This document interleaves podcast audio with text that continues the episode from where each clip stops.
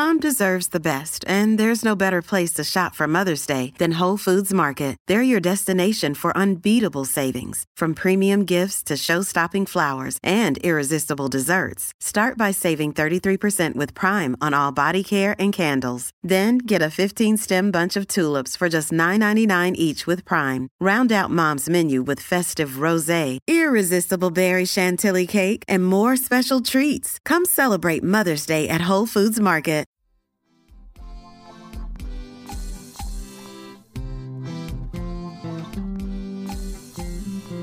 Welcome to Baldhead Bible Podcast, making the Bible come to life, featuring the expository preaching of Dr. John Katzian. Baldhead Bible Podcast is committed to keeping our show free to the public. However, as with everything, there are expenses involved, so if you would like to contribute, head on over to patreon.com. That's patreon.com forward slash baldhead Bible. And there you can become a supporting member for as low as $1 a month. While there, please check out some of the bonus material available only to our BHBP supporters. And some of that material includes Bible study guides to help you use the podcast to minister to your children, to minister in a Sunday school class, and to have some quality family devotions.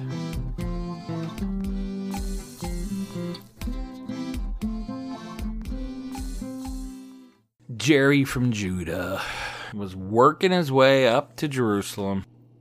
He had a case to make. His neighbor Dave was encroaching on his territory. There were clear boundaries set out that Dave, his neighbor, was pushing in on, and Dave didn't care and built something on Jerry's land.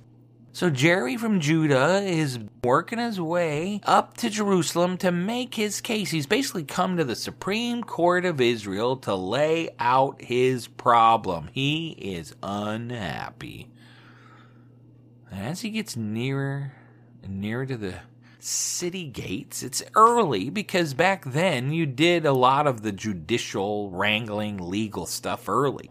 A lot of the business of the city was done at the city gates, going in and out, and you showed up early to do it. And as he got closer, he noticed there was a line, and well, you know, I guess I'm going to join this line. And as he gets closer, he, he listens at the end of it there's a good looking dude, I think. Very friendly. And people are laughing and he's giving everybody a hug. And he gets closer. The next guy, his case is heard. And, and then the next guy. And, and as he gets closer, he sees that this man has long flowing hair. And he's like, whoa. That is some of the best looking hair he's ever seen. And he likes his own hair, but man, this guy has got long, flowing, luscious locks. And he's thinking, man, this guy is a good looking dude. I know who this is. This is Absalom. And as he gets closer, he's like, Absalom, it's true. Everybody says he's the best looking man in all of Israel. I mean, that's what it said in the earlier chapter. And yes, Jerry from Judah's thinking Absalom is a good looking dude. And finally, he gets up to Absalom. And Absalom gives him a hearty handshake and he smiles. And when Absalom smiles, Jerry's like, Whoa, you are a man's man. You are cool.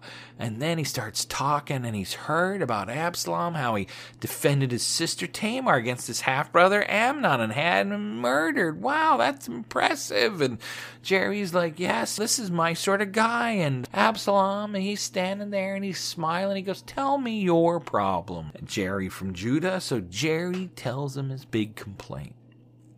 And probably Jerry from Judah has been up here before to try to get somebody to listen to his complaint, but nobody's been around.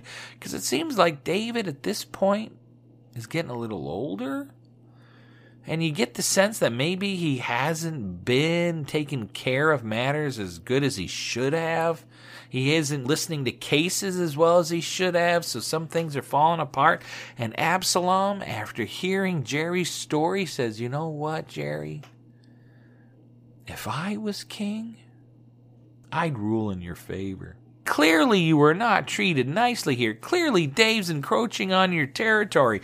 And Jerry's like, Yeah, you're right, you know? And, and Jerry's smiling, and Absalom's like, You know what? Don't tell anybody, but if I was king, I'd rule in your favor. And he gives Jerry a hug and kisses him on both sides of the cheek, and off goes Jerry. His case isn't any different, I don't think. Absalom isn't king, and he just says he would rule in his favor. Absalom will be king one day when David dies. But Jerry's thinking, you know what? What if Absalom was king now? And Jerry goes home. And he thinks, you know, Absalom is a really cool guy. David's getting old. He's in his middle 40s, maybe early 50s. He's getting older for that time period. That was old. And he's probably thinking, I don't know, David is not as cool as he used to be. Plus, with all that Bathsheba stuff that he did, and he's not ruling like he should be. And I barely got my case heard, and and then I guess a lot of people did not like Joab, his second in command during this time. So there's a growing discontent, and Absalom. He was feeding that discontentment. So when Jerry goes back, he starts thinking, I'm on Team Absalom. If I could have a king, if I could have a vote, I'd vote for Absalom right now. And Jerry starts talking to Frank, who's for Absalom and Judah. And Frank starts talking to Steve, and Steve to Dave. And they all start talking, and they're slowly chanting Absalom, Absalom, Absalom, Absalom. But little do they know Behind that smiling, beautiful face lies a heart who is bitter and angry. And he doesn't want to wait to be king. No. He wants to start a coup.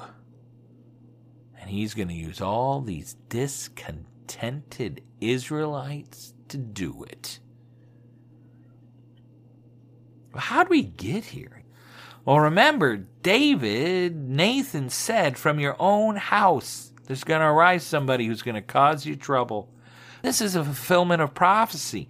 And remember that Absalom was absent, didn't talk to his father for five years. This is a patient man but it's also a very bitter and angry man who hates his father, essentially, hates David because David didn't do anything to Amnon for doing something horrible to Absalom's sister Tamar. Well, Absalom took matters into his own hand, right, and killed Amnon.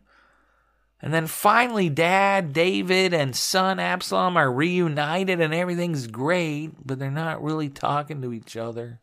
And Absalom is slowly building up this coalition of discontented Israelites to slowly, under their breath, chant Absalom, Absalom, because he may be patient in some things, but he does not want to wait for David to die for him to become king. He wants to be king now. And it says in 1 Samuel 15, for the next four years, Absalom comes up early every morning and stands at the city gates and listens to these people's complaints. And he keeps telling each one, if I was king, I'd rule in your favor. If I was king, I'd rule in your favor. If I was king, I'd rule in your favor. And he's handsome and he's charming and he starts to get into the hearts of various men in each of the 12 tribes. And he waits four long years to build this coalition of discontented men in Israel.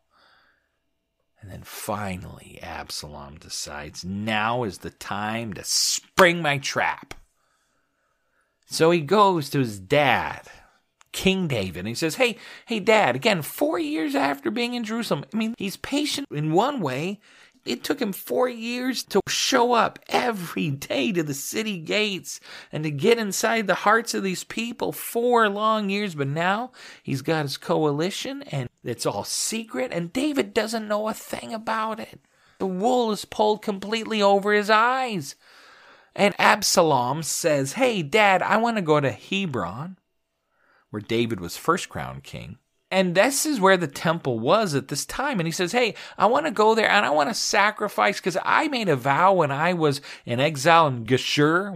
I made a vow to the Lord and I've got to go fulfill it. So I've got to go to this temple and I've got to make this vow. Please, I got to go do it, Dad. I got to go do it. I got to fulfill my vow to the Lord. And David's like, All right, you go do it. So Absalom goes. But before he goes, he sends out secret agents to each of the 12 tribes of Israel. And he says, I want you to tell the men that are on my side, the women that are on my side, that the minute they hear the trumpet blow, I want you to tell them, Absalom is king in Hebron. When you hear that trumpet blow, Absalom is king in Hebron. Tell them that. All right, so he sends out the secret agents. And then Absalom gets 200 of the most influential men in Jerusalem. And he says, Hey, come with me to Hebron, and I want you to watch me make my vow to the Lord, and I want you to celebrate with me my sacrifice to the Lord. And these men are like, Yeah, yeah, I'll do it, I'll do it. And he picks some of the most influential and most persuadable men, men that he can manipulate and get on his side. It says these men went to Hebron not knowing what Absalom wanted to do. But once there, they were on Absalom's side. So Absalom leaves with 200 men. And as he gets to Hebron, the trumpets are blowing to announce his entrance. And the secret agents tell Absalom is king in Hebron. Absalom is king in Hebron. And everybody like Jerry from Judah who was on Team Absalom, yeah, they all start to chant Absalom, Absalom, Absalom. And he announces himself king. While men hear this and messengers run to Jerusalem and they say, David, a coup is on. Absalom has just declared himself king of Israel. There's a coup on. And David's like, oh no. You know what? He pauses and thinks for a second. We have got to get out of Jerusalem now. Now, why'd he do that? You know, why did he decide to get out of Jerusalem? It seems to me that Jerusalem would be the best place to be. It's way up on a hill. It's a really easily defensible place. It's hard to get at. Why would you flee? Well, remember, David, he's getting older and he may not be the most moral person, but remember, David was a military genius, and I think this was smart. He knew, number one, probably that he didn't have enough food to withstand a siege, because that's what David would have had to have gone through. Absalom would show up with his forces, surround Jerusalem, and basically cut off all trade and cut off all food going in and coming out of Jerusalem, and he'd starve them out. And David knew, I don't have enough food to take care of my people. We got to get out. Plus, he probably knows he only has about six to eight hundred fighting men, and his forces would be small compared to all the men that Absalom can now pick from, and he knows I've got to get out into maybe open country where I can fight better. I can't be caught up here in this small area in Jerusalem. So it's smart, dude. And he gets out of town and he starts to flee and he gets all his men, the Gathites, the Gittites, the Cherethites, and all the other mites and ites with him. And it says he starts to run out of the city and it says David stops at the last house. Everybody knew once you passed this house, you were out of Jerusalem on your way to Jericho. And everybody knew 14 Merriweather Lane, that was the last house. So David stopped at this house and he let everybody pass by. He wanted to see who went with him. It says the Gittites went with him and the Cherethites went with him and it talks about 200 men went with him, and then 600 of his most valiant men who fought with him in the desert when he fought Saul, they came with him, and then marching along behind with his family in tow, with his wife and all his kids, is Ittai the Gittite. And David's like, wait, wait, wait, stop, stop, stop. Ittai? Good to see you, but Ittai, you really, you, you don't have to go with me. See, Ittai the Gittite was a Philistine. And it seems like during one of the battles between Israel and the Philistines, Ittai decided to switch sides. I think Ittai decided there's something about this Yahweh that David seems to represent that is something special and I've got to switch sides. I'm not going to believe in my God any longer. So Ittai the Gittite switches sides and he just joined David's army when this whole coup took place. And he's marching along to go out with David. And David says, Ittai, you're a foreigner. You don't have to wander around with me. And he says, Go back and join, it says, the king. He says, Absalom is the king. David calls Absalom the king.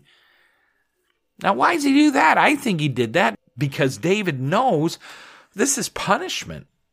Absalom coming in and taking the city and starting a coup is punishment, God's judgment upon him. And he doesn't know if he's going to give him back the kingship. And for all David knows, Absalom is the new king. And he says, Go back. Maybe God's favor has joined him. Maybe God's favor is with him. And, and you go back and join him. And then Ittai says something significant. Ittai says, As the Lord lives, and as my Lord the king lives, Wherever my Lord the King shall be, whether for death or for life, there also will your servant be. As Yahweh lives, is how Ittai begins. And yes, he's committed his soul and his heart to David. And he says, As long as the king lives, wherever the king shall be, I will be there, whether for death or for life. But notice he begins it with, As Yahweh lives. Ittai is essentially saying, I'm your man, David, because I trust the God that you serve. And whether for death or for life, I'm going to be your servant. And I think when David heard that, he must have been so encouraged.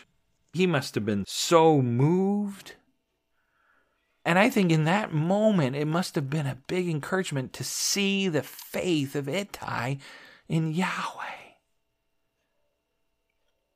David wrote some Psalms as he was fleeing this moment, you know. He wrote Psalm 3, he wrote Psalm 55. And in Psalm 3, it says, O Lord, verse 1, how many are my foes? Many are rising against me. There is no salvation for him in God. That's what he's saying. Men are saying about him. And I think at this moment he is incredibly discouraged. And to hear Ittai live with such faith, that must have been so encouraging.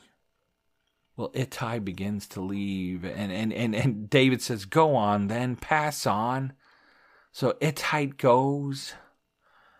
And as he goes along, David then finds out that a good friend of his has switched sides.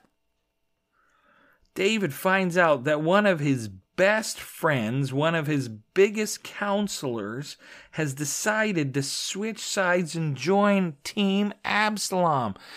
Ahithophel, one of his prize counselors, has decided to switch sides. What's that? Again, in Psalm 55, David writes, For it is not an enemy who taunts me, then I could bear it. It is not an adversary who deals insolently with me, then I could hide from him. But it is you, a man my equal, my companion, my familiar friend. We used to take sweet counsel together. When he finds out Ahithophel, one of his prime counselors, has decided to switch teams, he's crushed. We used to take sweet counsel together, my companion, my familiar friend. See, Ahithophel was the grandfather of Bathsheba. Bathsheba was his granddaughter. And I think Ahithophel, he held bitterness in his heart. He must have hid it well for the way David treated Bathsheba and the whole humiliation of that moment. And he held it a long time. And Ahithophel was probably persuaded by the charm of Absalom, and he switched sides. And David was in anguish because he was his friend, but he also knew Ahithophel's a smart dude. And Ahithophel is going to give wise counsel to Absalom, and he knew he was in trouble. So he begins to walk over the brook Kidron. And as he's leaving the brook Kidron, all of a sudden Zadok and Abiathar show up. The priest Abiathar and the prophet or the seer Zadok, they show up at the Ark of the Covenant. And David says, Listen, you can't take the Ark of the Covenant. No, send it back to Jerusalem. And, and David says, Listen, if God is on my side, I'm going to return. If God is on my side, let's let all the people pass through it so they can see it. But I need you to go back to the city because the Ark of the Covenant doesn't belong to me. It belongs to the Lord, it belongs to the people. And David says, If I find favor in the eyes of the Lord, He's going to bring me back and let me see it. I'd love to take it with me, but I can't. Send it back. But then David says, Listen, when you send it back, Zadok and Abiathar, Abiathar, you're the priest, Zadok, you're the prophet, I want you to stay.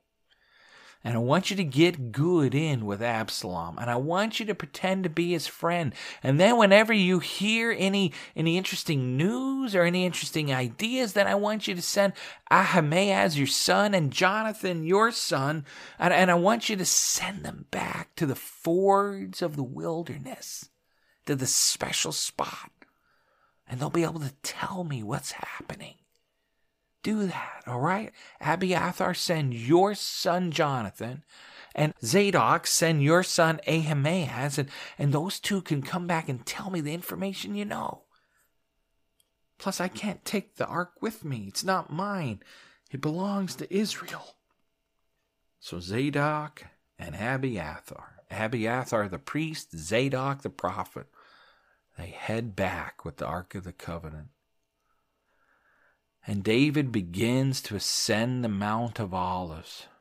And he starts to go up. And somebody comes to him again and says, Hey, Ahithophel, he's going to be a counselor for Absalom. What is up with this? What's going to happen? And as he begins to ascend, a messenger comes and tells him, Ahithophel, the, your greatest counselor is, is on Team Absalom, and David is so discouraged. He's crushed.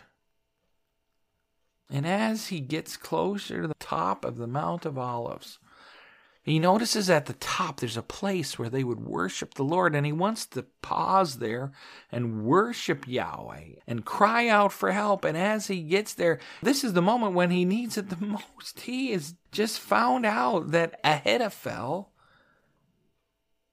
one of his favorite counselor, his companion, his friend, has gone to the other side at one of his lowest moments, at one of his darkest moments. Guess who should show up? Hushai the Archite.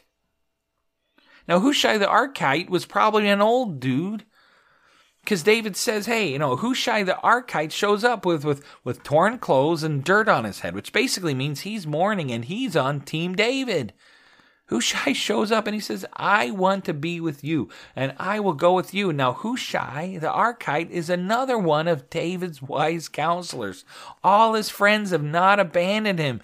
But Hushai's old and they've got to run fast and they've got to get out of town now. And David says, Listen, you can't come with me. Instead, Hushai, I've got a plan. I think David looks up to heaven and he smiles and he says, Thank you, Lord, for at the darkest moment, one of the most discouraging moments, God sends somebody to encourage him. He sent him Ittai before, and now he sends Hushai. because he's got a plan. And David says, Listen, I need you, Hushai, to go back. And I need you to get in good with Absalom. And I need you to tell him, hey, hey, Absalom, I'll be your servant, O king. I-, I was one of the best counselors for David, but now I am totally on your team. I need you to be a double agent. I need you to pretend to be on Absalom's team. But really, when he starts to tell you information, when you get in good with him and he starts to give you intel, I need you to go tell Zadok and Abiathar, who will then tell Ahimaaz and Jonathan, and then they'll tell me. In an instant, David now has aspiring to beat all aspirings. Plus, he says to Hushai, I need you to counter all the great advice of Ahithophel. Any great thing Ahithophel says, I need you to trash it. Any great thing Ahithophel says and it's great counsel, I need you to come up with something even better that does the exact opposite. I need you to undercut him at all times. And Hushai says, All right. And they high five and they agree. And Hushai hobbles back, ready to play the role of the best counselor Absalom ever had. And chapter 15 ends with this that Hushai enters the city just as who shows up? Absalom. What's going to happen? Will David's plan for Hushai to be a double agent work? Will Absalom take over the throne? Well, you got to listen to the next episode to find out. But it strikes me interesting that twice I think God sends just the right person to encourage David. I think he sends Ittai, the Gittite, to encourage David to have confidence in the Lord and have faith in Yahweh. And then, just at one of his darkest moments, when he finds out about Ahithophel, this great counselor has gone to the other side and now he stabbed him in the back. God sends him Hushai to be the perfect foil, the perfect counter. And it's like God is saying to David, I haven't forgotten you. I'm on your side. In Psalm 3, again, where David wrote while he was running away from Absalom, he writes in verse 1 O Lord, how many are my foes? Many are rising against me. Many are saying of my soul, There is no salvation for him in God. But you, O Lord, verse 3, are a shield about me my glory and the lifter of my head. I cried aloud to the Lord, and he answered me from his holy hill. I lay down and slept. I woke again, for the Lord sustained me. I will not be afraid of many thousands of people who have set themselves against me all around. Arise, O Lord, save me, O God, for you strike all my enemies on the cheek. You break the teeth of the wicked. Salvation belongs to the Lord. Your blessing be on your people. I think in the middle of all this, David could write this psalm of great faith because of people like Ittai and Hushai and God sending them in his path at the right time. And I just want to encourage you if you are discouraged at this moment, maybe you're thinking, you know, whether it's something in your home or, or you're facing some obstacle at work or some big mountain, you feel like there is no way I'm going to make my way through this. And God, you have forgotten me. One thing you can pray is, Lord, send me people to encourage me. Send me moments where I know that you are here and that you are with me. Send me moments, Lord, where I can say that you are my glory and the lifter of my head. But you, O Lord, are a shield about me, my glory and the lifter of my head. I pray that whatever you're facing right now, the Lord will be that for you. Thank you for listening to Baldhead Bible Podcast. If you have any questions or comments, we would love to hear from you. You can comment on our Facebook page or email us at baldheadbible at gmail.com. If you would like to support this podcast, please check out our Patreon page at www.patreon.com slash baldheadbible. Baldhead Bible Podcast, making the Bible come to life. New episodes added every week. Bye.